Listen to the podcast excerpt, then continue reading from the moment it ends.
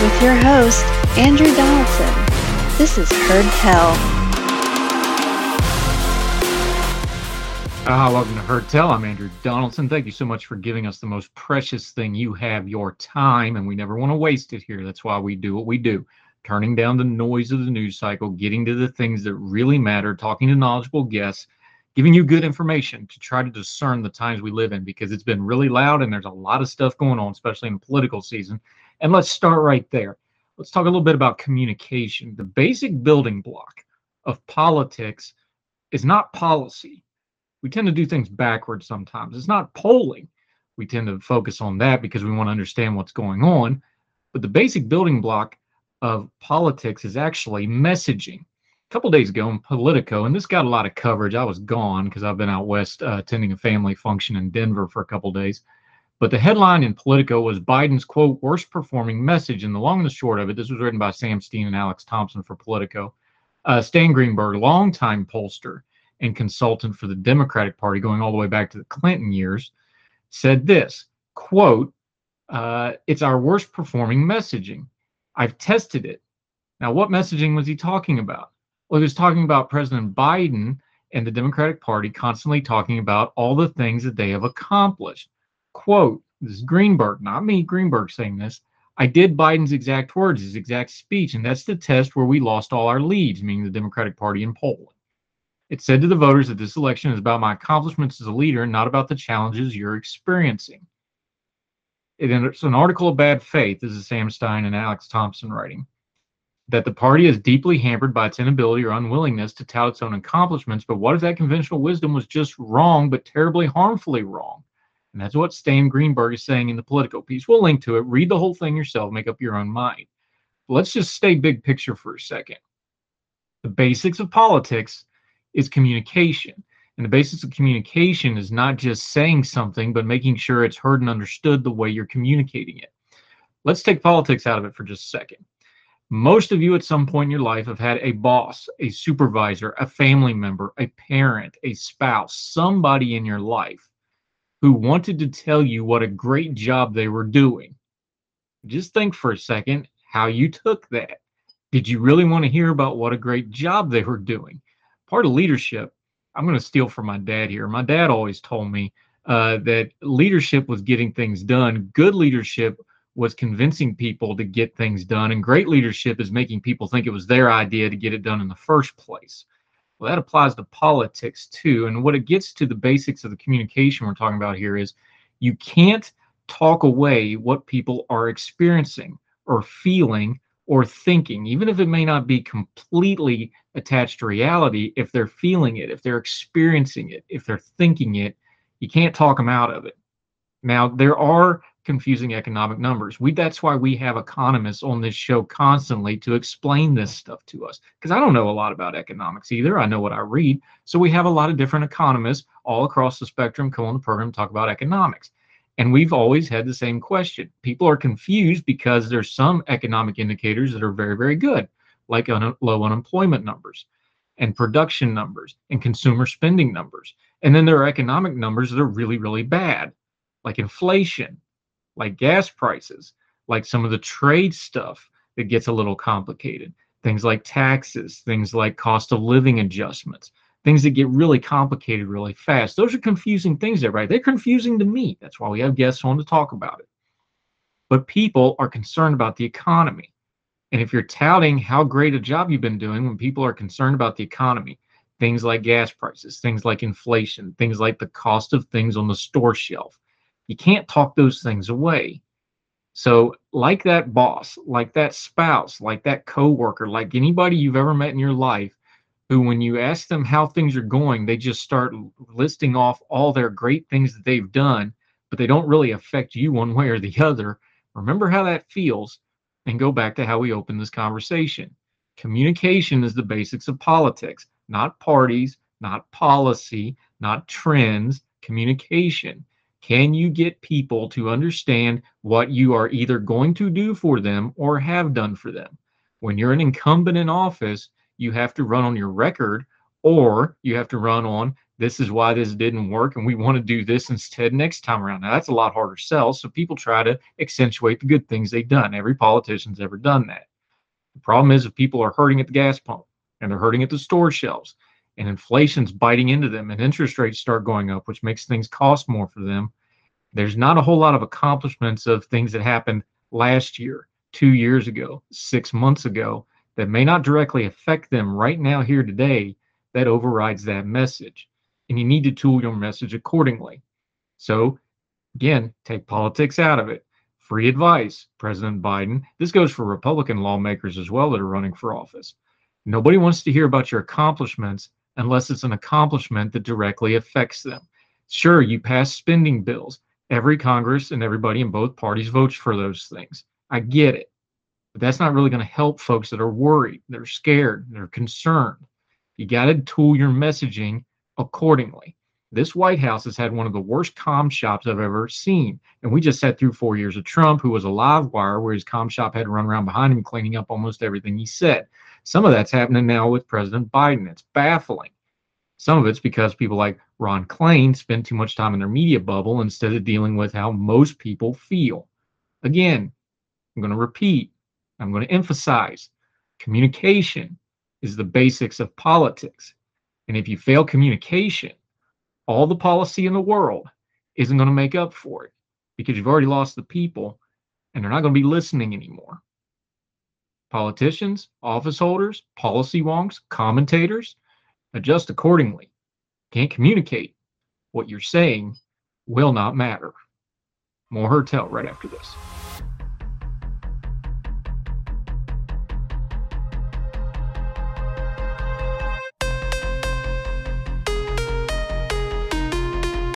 Without the ones like you, who work tirelessly to keep things running, everything would suddenly stop. Hospitals, factories, schools, and power plants, they all depend on you. No matter the weather, emergency, or time of day, you're the ones who get it done. At Grainger, we're here for you with professional grade industrial supplies. Count on real time product availability and fast delivery. Call clickgrainger.com or just stop by. Grainger for the ones who get it done.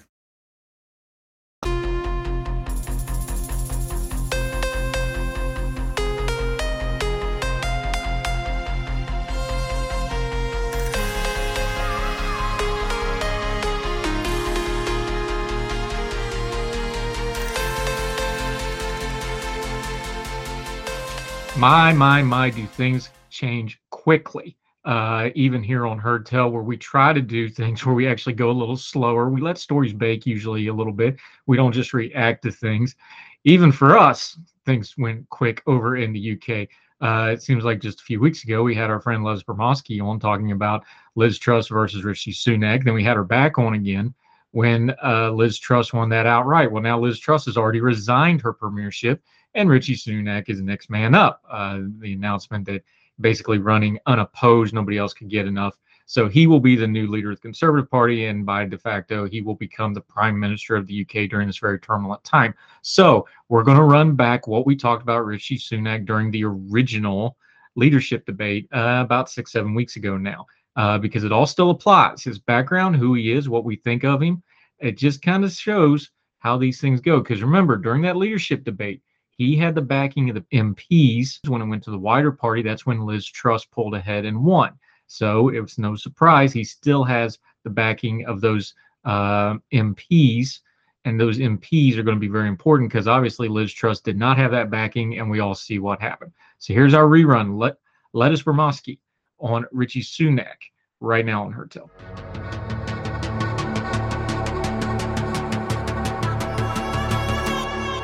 Established uh, let's start with Rishi Sunak. He went wire to wire in the MP portion of this race. He was the favorite. He held the votes all the way through. He's a young guy. I believe he's what 42 years old. Uh, good looking guy. He he comes from um, Punjabi Hindu family, which of course is a big subset uh, culturally in the UK. That'll be something folks want to talk about. Educated, Oxford, of course. Went to Stanford on a Fulbright, uh, Fulbright, excuse me, scholarship. So he has some American tendencies. He's wealthy. He's ambitious. He's obviously political. But who is Rishi Sunak? God, I mean, well, you covered him off pretty well there. He has, for the last two years, been the Chancellor of the Exchequer here. So he's been largely in charge of the economy. And to give him his dues, he's had to manage it during a particularly uh, difficult time, you could say, as we've been going through COVID.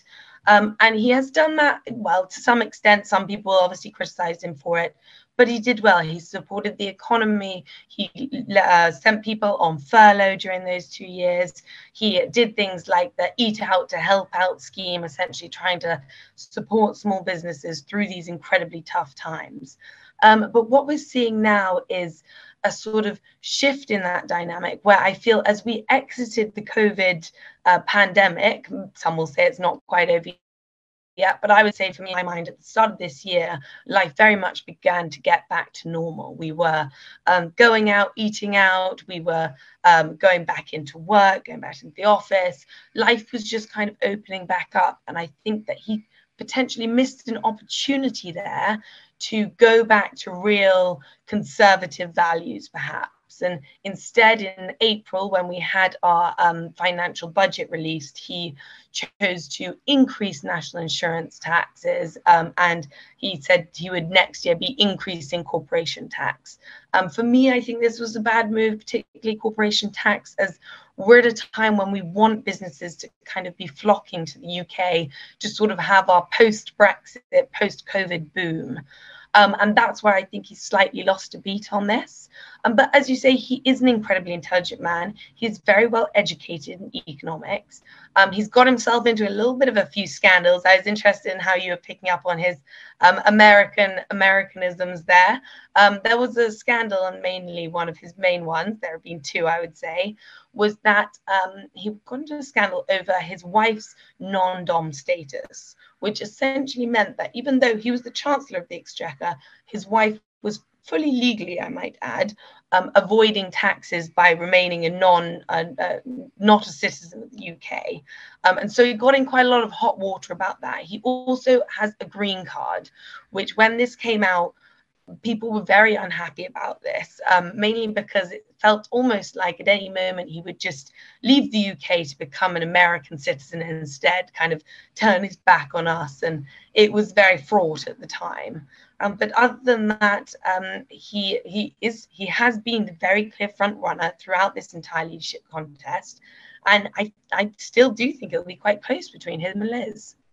Hey, we clipped off one of your princes. Now we're getting one of your PMs through. I'm kidding. I'm kidding. I'm joking. um, one quick little tidbit about him, also, though, is you just mentioned it, though.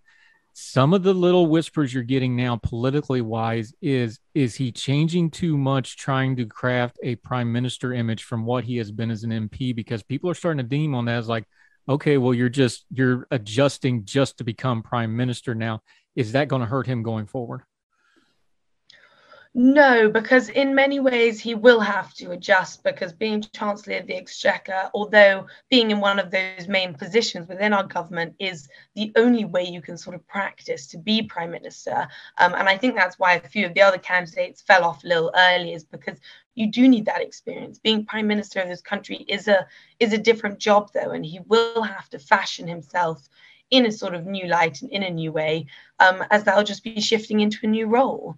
Uh, one of the main concerns, though, of this is whether this um, this will lead to a lot of infighting within the Conservative Party. Um, it got to the point we have a few televised debates here between the leadership candidates as they go, um, and in fact, the last one ended up being cancelled because.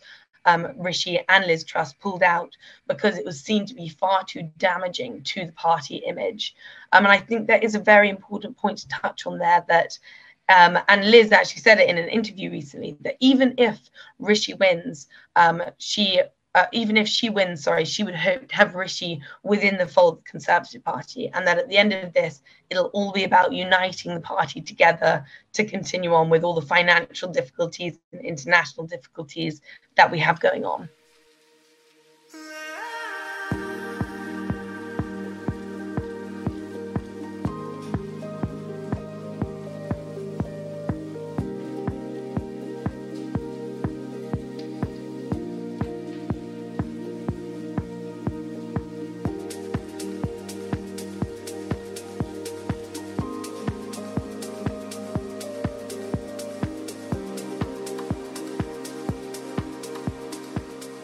Oh, welcome back to Heard Tell. Okay, he hadn't been here in a minute. He's been busy with other stuff, but we're thrilled to have him back. He's one of them lawyer type people, but he's doing God's work as a public defender by choice, doing great work with that. We're thrilled to have him back. Zeke Webster, welcome back, buddy.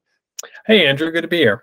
Good to see you, my friend. All w- world of defending the downtrodden and uplifting justice and keeping the blindfold firmly on Lady Justice statues and all the good stuff y'all do. Uh, you know, we're just doing our best day to day let's talk about that day to day because um, I I've got a concern about a narrative. It's not a new narrative. Look, I'm old enough to remember um, the Bush speech. Uh, that's Bush the senior speech where where they busted the poor guy out in front of the White House. Supposedly, there's a lot of that. That was kind of a setup, and he gave the crack cocaine speech. I can actually remember that one. Okay, uh, I remember the crime bill in '94. Okay, crime out of control is just something that comes up every election, especially when there's other things like the economy going, things like this. We're having one of those crimes out of control type election narratives. You're on the ground, though. You're on that front edge of the legal system, public defender. I know what the stats say. Day to day in the courthouses, the people that actually administer the justice system does it feel like an epidemic where you guys are at? Just give me a little bit more perspective outside of the narrative and what folks are seeing online. Uh no. I mean it eh, the i haven't perceived any kind of connection at all between the way in which like the amount of crime that exists in the world is described on twitter or on the cable news or whatever it may be and what i experience day to day. Uh, i mean you know, I always feel like I've got a full docket, but that's just the nature of you know how many uh, how many positions uh, are, are created and how much funding is there and so on and so forth. But uh, the one thing that I uh, that I think is important to keep track of when we're talking about like crime, how much crime is there and this that or whatever, is that uh, I think that there's there's some tor- sorts of crimes where it's very clear like what it is and what it isn't. I mean, the most classic is murder. That if there's, you know, if there's a dead body on the ground, there's a dead body on the ground, and there's, you know, and, and you can have a lot more certainty that, you know, some kind of a homicide has occurred, somebody got killed, and we can measure that clearly, you know, from year to year, from month to month, from place to place. But there's a lot of other things where how much crime you find depends upon how hard you're looking for it. So, for example, if we're talking about, you know, uh, drug drug possession or um, some charges related to guns or or some property crimes i mean there's a whole question of like how much is how much are the p- police looking for? Where are they looking? What is considered uh, a crime? What is considered a misdemeanor? What is considered a felony? And those numbers sometimes say a lot more about what police are doing or what the government currently thinks is important than they say about what is actually happening in people's lives and who actually is being victimized by uh, by this or that or whatever it may be. And as far as you know, are things out of control? Are things better, worse, whatever? I mean, in my experience on the day to day, you couldn't tell really one thing or the other. It's just you know, cases come in, cases come out. It always feels like there's more cases coming in, but you wouldn't, you know, you wouldn't be able to say anything about the larger the larger picture. Yeah, Zeke Webster joining us uh, for for the naysayers who maybe going like, well, it depends on where you work in a city that's somewhat known to have some violent crime from time to time, so people can just kind of put that to the side. You y'all got you get all of it where you work at, but even looking at the statistics just from your own city, the crime rate for violent crime is about an 8.6 per thousand residents. The property crime is 38.9 per thousand residents this is pretty consistent. The murder rate nationwide is going up, especially in urban areas. That's undebatable. But that's also still comparatively, not that those aren't terrible things, not that that doesn't need to be dealt with and handled. There's all this other crime too. Is this a social media thing? Is it a if it bleeds it leads media news media thing? They've always fascinated. Is it the you know the true crime genre that has exploded? Why is it that we focus on that murder stuff, but the vast majority of the criminal code system is tied up in things like property crime, misdemeanors, other felonies? That's the bulk of what is actually technically crime that's going on, right? Yeah, and and I think that a lot of the people that a lot of the ways in which we get our perception of like what is going on out there, how much crime there is, is being driven by people that have some kind of an incentive to uh, to portray the world as more dangerous than it is. Uh, now, I mean, uh, we I think it's fair to say that, like, based on international comparisons, the United States has a higher level of violent crime and certainly a higher level of gun crime than uh, a lot of other places. We definitely have a higher level of crime and violent crime than we want. But uh, taking the big picture, um, crime of all varieties was much, the rates of all types of crime were much higher in the 80s and early 90s than they are today. Uh, we had the good fortune to live through a very long, sustained nationwide decrease in the rates of pretty much everything, and now we are experiencing a increase. Um, we still haven't gotten anywhere near where we were in the late the late 80s and early 90s. Uh, that doesn't mean that it doesn't matter. That doesn't mean that it's okay for you know any of these sorts of things to happen. But it doesn't mean that things are necessarily spinning out of control in the way that you might feel like they're spinning out of control if you're entirely basing it off of true true crime podcasts and cable news. Yeah, Zeke Webster. Here's my problem. I think we have a narrative problem. I think a lot of our political problems start with nomenclature and rhetoric. I talk about this pretty much every show we do. Part of the nomenclature and rhetoric with crime is so many people. I've done it too. We've all done it. You've probably done it. You you get that one case that just eats you up. Like, I just put this guy under the jail, right? The thing about crime is, though, we have all the data in the world. Just throwing people in jail doesn't actually do anything to the crime rate or to deter crime. In fact, the opposite is true is we usually end up making more criminals than we solve.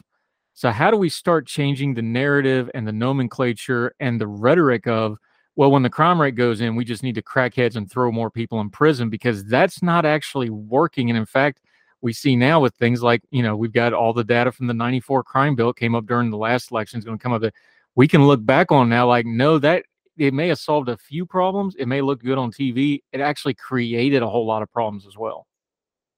I mean, the the one idea that I wish would get farther out there is that I don't think that I don't think that being a criminal is a thing that somebody is. It is a thing that somebody does. It is an act, right? And I think that there's a, a common notion out there that, you know, there's a set of people that are criminals, that are dangerous, that that that don't uh, that don't obey the law, don't respect the rights of other people, and that the solution to the problem having criminals out there is we got to find them and we got to get rid of them, either either through the death penalty or or put them in prison or whatever it may be. And I I just think that that is a fundamentally flawed premise. Um, I think that the vast majority of people that commit crimes, even sometimes very serious crimes that cause very real harm to other people, are you know are responding to some combination of the situation they find themselves in, the ordinary you know human weakness that we all have, addiction, mental illness, this and that, and what have you. And I think that we have kind of fixated on jails and prisons as a solution. Um, without any without much in the way of evidence that they actually accomplish what they're supposed to accomplish. And uh, you know this isn't always the case but a, a, very very many people that that do commit crimes that uh, are are people who have something going on the uh, going on in their life that could be addressed or potentially could maybe even be fixed and I think in my experience, it's very common when you see somebody that's a recidivist that, that keeps getting arrested over and over again, that keeps getting imprisoned over and over again. It's very, very common for that person to be somebody with some kind of a mental illness or an addiction component and why they're doing what they're doing. And very many times, you know, you can you can get uh if you approach the, the situation from the point of like, well, what help does this person need? Then instead of just saying, oh, well, let's lock this person up for another year or another two years, and then they get out, and then here we are, and nothing has changed, you actually try to change something. And then both the people that might possibly have been victimized by future crimes are better off, and the person who's been spending all this time in jail is better off. And so are their families and any kids that they might have in the community that they're from. I just think that that needs to be a much bigger part of how we think about responding to when people do bad things. Yeah, Zeke Webster joining us. Of course, that's a hard sell because it's easier to just say, you know, punish, punish, punish. The problem is we're doing all the punishment. There is very little rehabilitation that goes. You've seen all the stats. Part of the problem, and and as I've tried, I've evolved a little bit on on the criminal justice system. Part of the problem we've got going on now is, and you're there, you're on. I hate to say entry level, but lack of a better term for the common person is not a lawyer. You know, entry level misdemeanors, crimes that involve fines, crimes that involve you got to go to a court appearance, but it may get drug out, this kind of stuff. What's happening too often, though, is this becomes some kind of a snare trap where people start getting caught up in the system and they got to start paying fines and then they got to start dealing with the court systems. And too often, that actually leaves people worse off than before and it gets them sucked farther into the system instead of dealing with them and putting them back out into society in a more functional way is it an overreach to say I think too much of our criminal justice system problem is our criminal justice system is making more criminals than it's solving crime? No. And I mean, to be even more cynical about it, I'd say that the, the dirty little secret of a lot of misdemeanor and traffic courts is that often those courts make money for the government.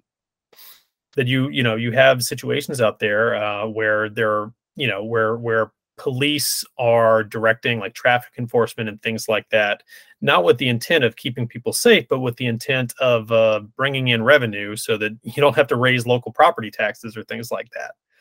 And, uh, you know, it's part of it is that it's a, it's a very like chaotic, decentralized system with a lot of different people playing in. And, you know, you're in the situation of trying to turn around the proverbial oil tanker, you know, one degree at a time. But, um, but yeah, I, I, think that uh, the kind of retail level day to day crime and punishment story is very often one where you make it harder for people to hold down a job, you make it harder for people to stay in an apartment or or um, you know keep uh, keep custody of their kids or whatever it may be.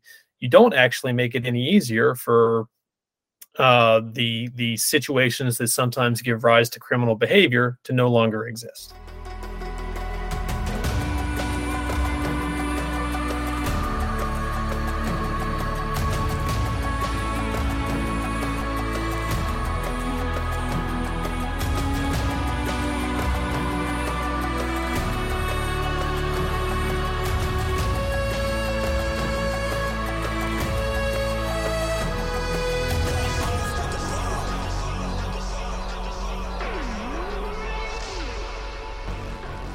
Part of this too, Zeke Webster joining us.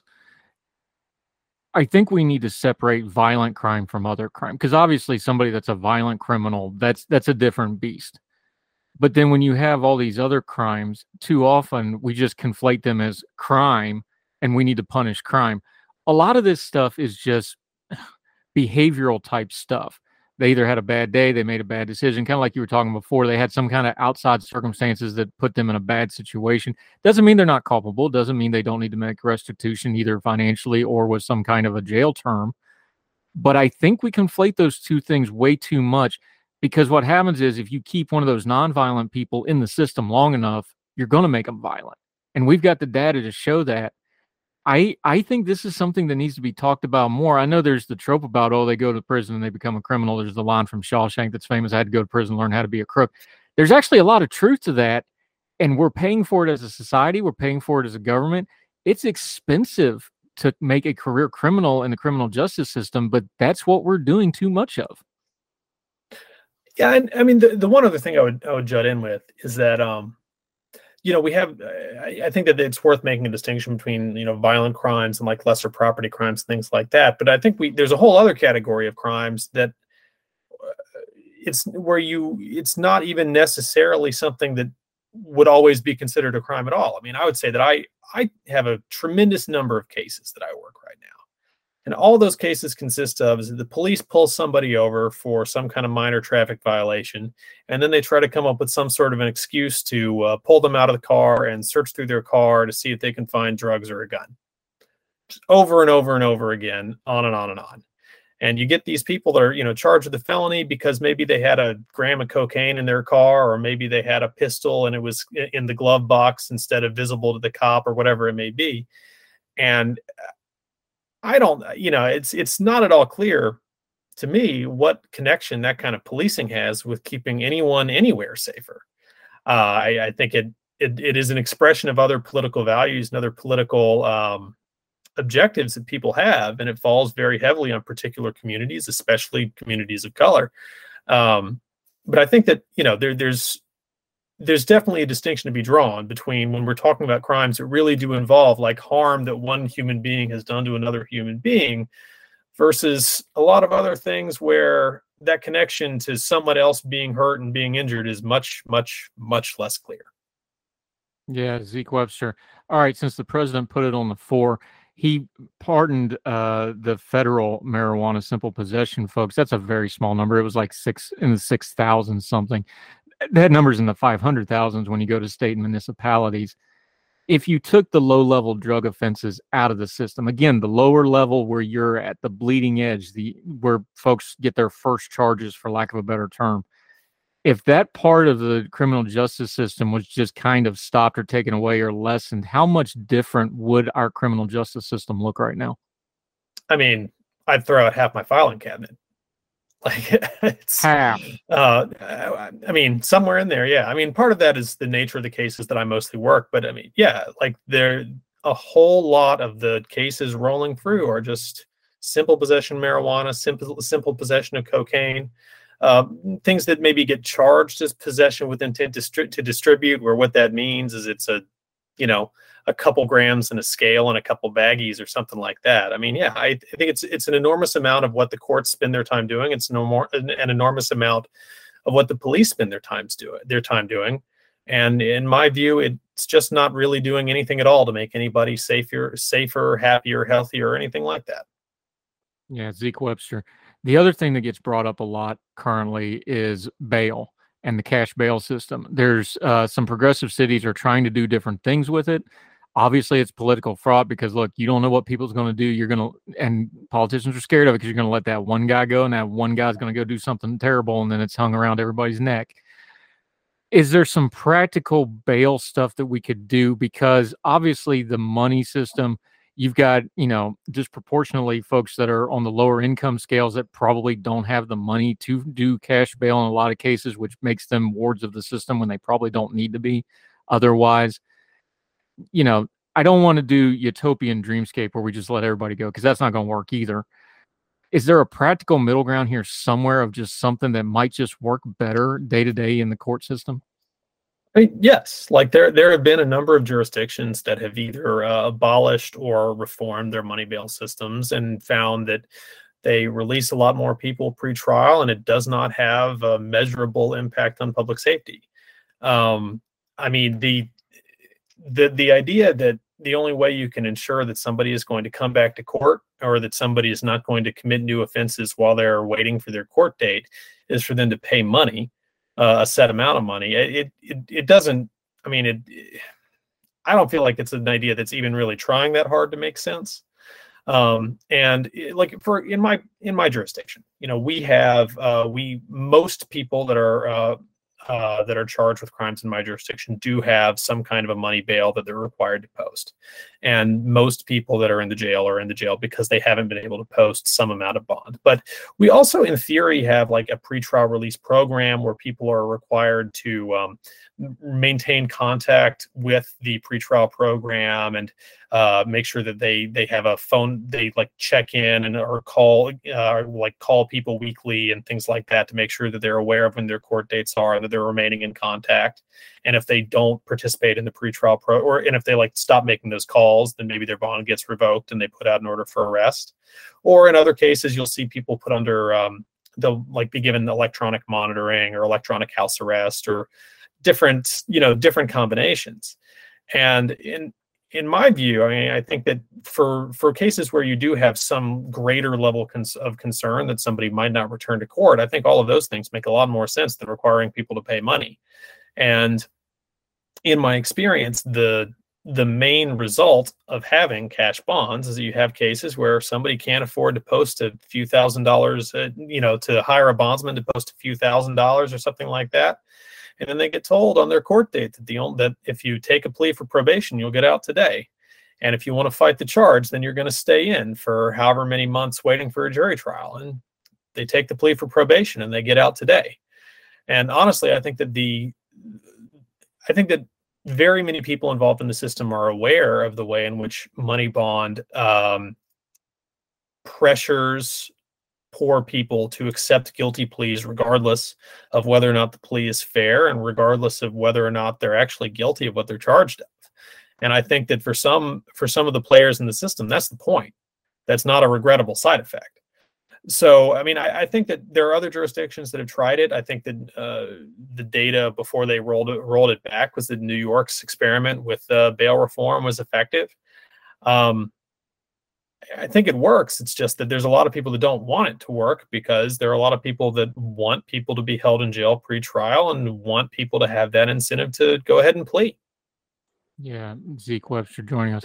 So the pushback is going to be because you're going to get that guy that's on his fourth, fifth, sixth charge. He leaves and he kills somebody on his way mm-hmm. home. Now I understand statistically that's the outlier, but I also work in media, so I know yeah. how that works. That's exactly what happened in New York. Every, as soon as they did bail reform, every single person that committed a crime, as soon as they were at that, it hit the wires. What do you do to get around? Because uh, let's be fair, that's a bad optic. It looks bad. It feels bad. People just recoil from it. Like, how in the world does that happen? part of that's probably an accountability problem part of it's probably you know general sloppiness in the administration of the policy part of it's probably the policy itself how do we push back on that if you're going to push for some kind of a meaningful bail reform because it's going just statistically it's going to happen yeah i mean it's it's just an you know poli- politics is always a long slog and you know you, there's no final victories and there's no easy modes or anything like that.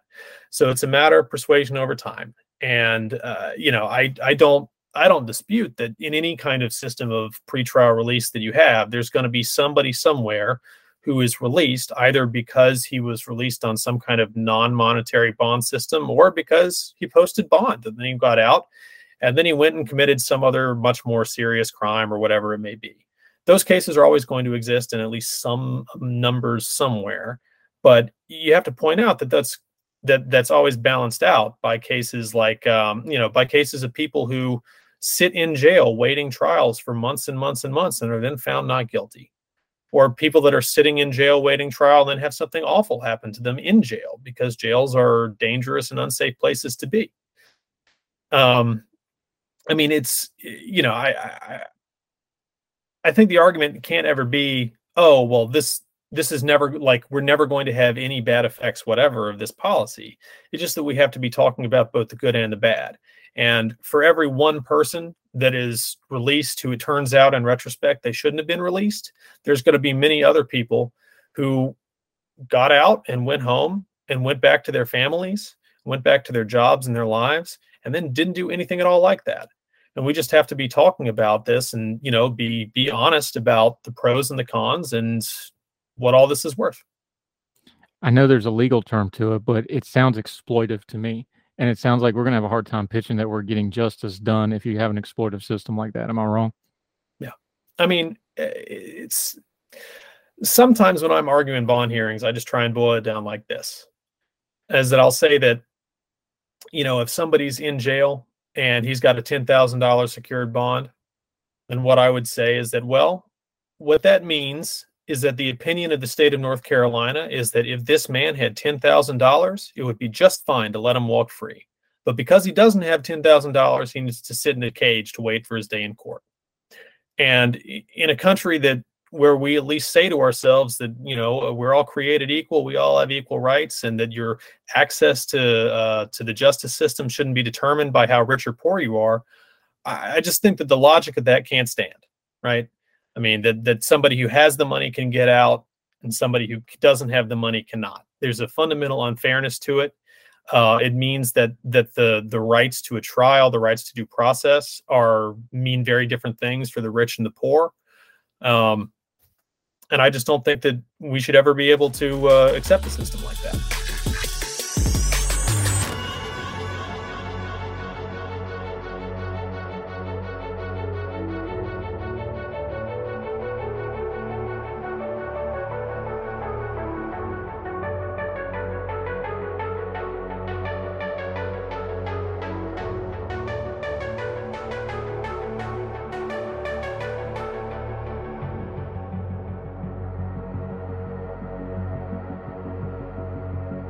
Yes, Zeke Webster joining us. My problem with it is, and this is more philosophical than legal, so you know this is going to be a little you know pie in the sky, but it needs yeah. to be discussed. Is my problem with it is it's not just there's no such thing as the system. I understand there's a system, yeah. but the system's like the media. It's like you know whatever other. That's a group of people. I think we'd say the system and let people off the hook instead of having accountability about it. And then the other part about the accountability of it is, though, is nobody wants to do anything other than blame the system, and you never get the individual people doing what they could be doing. This is not people versus the system. This is the government and entrenched people in the government versus people that are not in the government. And that's an unfair fight no matter what you do, unless you have a whole bunch of money and you can fight it. And then they usually leave you alone because now they're the ones without the resources, as we've seen with like the IRS cases. That's the imbalance that above all the rhetoric, above all the other things, that's what really bothers me is we don't see law enforcement and criminal justice. That's the enforcement wing of government. And government versus the average person, especially somebody that's poor or in a disparate group or whatever the case may be, that's never going to be a fair fight. If they don't have the law on their side and they don't have some consideration under the law, people don't have a chance. Absolutely right. Absolutely right. I, I don't really have a lot to add other than I agree. I'll just nod my head over here. I just, it, it's one of those things I find frustrating at the more I study it and the more, you know, I'll be honest, I didn't think about it a lot until somebody I was really close to me and I'm fair to me, you know, had to do a prison sentence that was unjust. And I saw all the hoops they had to jump in through. And I saw all, you know, the crap they had to deal with. And it's like, this stuff ain't fair. And not everybody has that experience but they should read about somebody that's had that experience and at least have some empathy. I'll, I'll, I'll end this with that. How do we have a better conversation about this? Because the the hardliners are always going to point to the worst case murderers and criminals and say, yes, these people are you know subhuman animals, which that's still too far. But you understand what they're saying. How do we change the conversation then to no, most of the people in the legal system are folks that have made mistakes, have got caught up in it, but we still need to have some fairness in here in adjudicating what price they do owe society as a whole. I mean, I just think it's always important to to talk about the specific stories of the people that encounter the system in that way. That when you're when you know when, when we're talking about these numbers and about like low level crimes versus high level versus property crimes fundamentally it's you know it's people people that wind up getting put uh, in uh, in in jails and prisons every day people that get taken away from their families from their neighborhoods from their communities from their brothers and sisters and mothers and fathers and children and so forth. And i think that there are a lot of structural reasons that we tend not to see that story as much as we tend to see the story of you know serial killers and high profile crimes and so on and so forth. But that's the much more typical story of what the criminal legal system is doing on a daily basis. And I, I just think that it needs to be more of an emphasis because it is the it's the bigger part of what the government is actually doing in people's lives on the day to day and when you're looking at it just as people trying to live their lives and then they have an encounter with the police and they wind up in a cage it strikes very differently yeah, when it happens to you, all of a sudden, what's the old joke is like, you know, the victims always want the conservative judge, and the, when you're the defendant, you want the liberal judge. That kind of the old trope. Um, when it's you in the dock, or when it's somebody you love, it's it's going to treat you differently. So maybe just assume that to start with, and then try to build the system that way. Zeke Webster, you do outstanding work, my friend. I appreciate your insight, especially since you know you you do this on the working end, as they call it on the day to day. So I always appreciate your insight. Let folks know where they can follow you. We'll try to get you on more often going forward, although you're a very busy man getting ready to get a lot busier. Uh, let folks know how they can follow you until they see you on Heard Tell again. Uh, probably just hit me up at uh, Don Zico on Twitter. Um, and uh, from time to time, I write things in other places, but I usually put that up on Twitter so you can just start there. Yeah, he's a great writer. We need to lean on him to get back to writing once in a while, at least occasionally, because you do good work, sir. Appreciate your time. Zeke Webster, thank you, sir. It's been a pleasure. Thank you.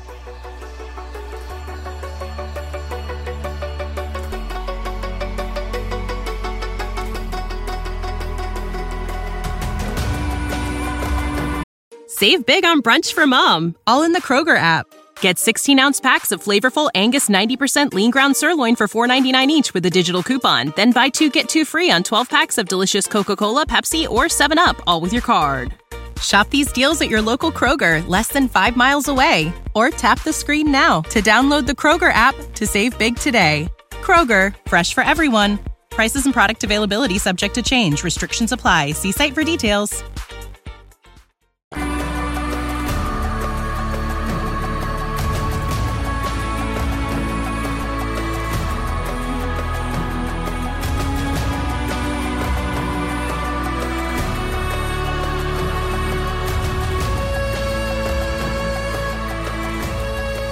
All right, let's end on a good note. Uh, we always try to do something a little uplifting. Let's update a story that we did previously. I didn't mean to update it. It just kind of quite literally sat down right next to me. Remember that story with our friend Krista Kafer um, a few weeks ago where we talked about the Rocky Horror Picture Show and the ordinance about slipped nipples and all that mess out in Douglas County, Colorado. Well, as it happened to be, and one of the reasons we've been doing a lot of best of shows, I was in Colorado most last week for a family wedding and the person that sat down beside me at our table during the swanky and very good wedding dinner happened to be one of the directors of the place where the theater that this all occurred. So I actually got the whole backstory on it. Long story short, uh, this is a art center that has a theater in it, and because it's an arts and cultural center, that's where they were having the Rocky Horror Picture Show. And of course, people show up dressed up and so on and so forth, as we covered. Now, here's the rest of the story. Uh, what basically happened was a local councilman decided to make an issue of this. It's an old law in the books from 100 years ago that everybody had pretty much forgotten about. But the center actually gave them a little bit of trouble, so to do things like hire police for security and things like this, just doing due diligence, not thinking it would be anything. The fun part of the story, though, all the hype, they had to add two more showings and sold them both out, along with all the other tickets controversy sells, as it turns out. People do love their Rocky Horror Picture Show. And it was the same place where the wedding that I was attending happened the theater and the outdoor venues right across the hall from each other, and then the banquet hall facilities right catty corners of that. Funny how it really is a small world after all. We covered that story a few weeks ago. I had no idea I would physically be in the place that story was and get to meet the people responsible, get to chat with them. Lovely lady, by the way wonderful facility. Really enjoyed my time out in Colorado. Didn't get a Rocky Mountain High, but uh, maybe a good, decent contact buzz. That'll do it for Heard Tell. Uh, we love to hear from you. I know we've been doing some best of shows for a couple reasons. One is, like I said, we travel to Colorado. Two is I'm doing a whole lot of doctoring this week. Uh, so there'll be some shows that are just interviews, things like that. If I'm not doing live reads, that's what's going on. Uh, we'll update you on the health stuff as we know. A lot of tests, a lot of repeat imaging, things like that right now. So nothing to report. We will let you know. And I appreciate all of you that have been asking and keeping up to date on that. We'll let you know when there's news, I promise. Uh, when I know, y'all will know. So in the meantime, keep up with us at Heard Tell Show on the Twitter, Heard Tell Show at gmail.com. You want to write us, communicate with us. You got something you want us to cover, story you think didn't get covered correctly. We've done whole segments and whole shows based off of it. Got a guest you think we should hit up or the guest you think we should have back. We'd love to hear from you too. Uh, we always appreciate you, even with doing some rerun shows and things like that. Our numbers have been good. It's all because you, and we thank you so very, very much for joining us as we do our best to turn down the noise of the news cycle, give you good information to discern the times we live in. So, wherever you and yours are, across the street, or around the world. We hope you're well. We hope you are well fed. And we will talk to you again real soon for more Heard Tell. All the music on Heard Tell is provided under a Creative Content license from MonsterCat.com.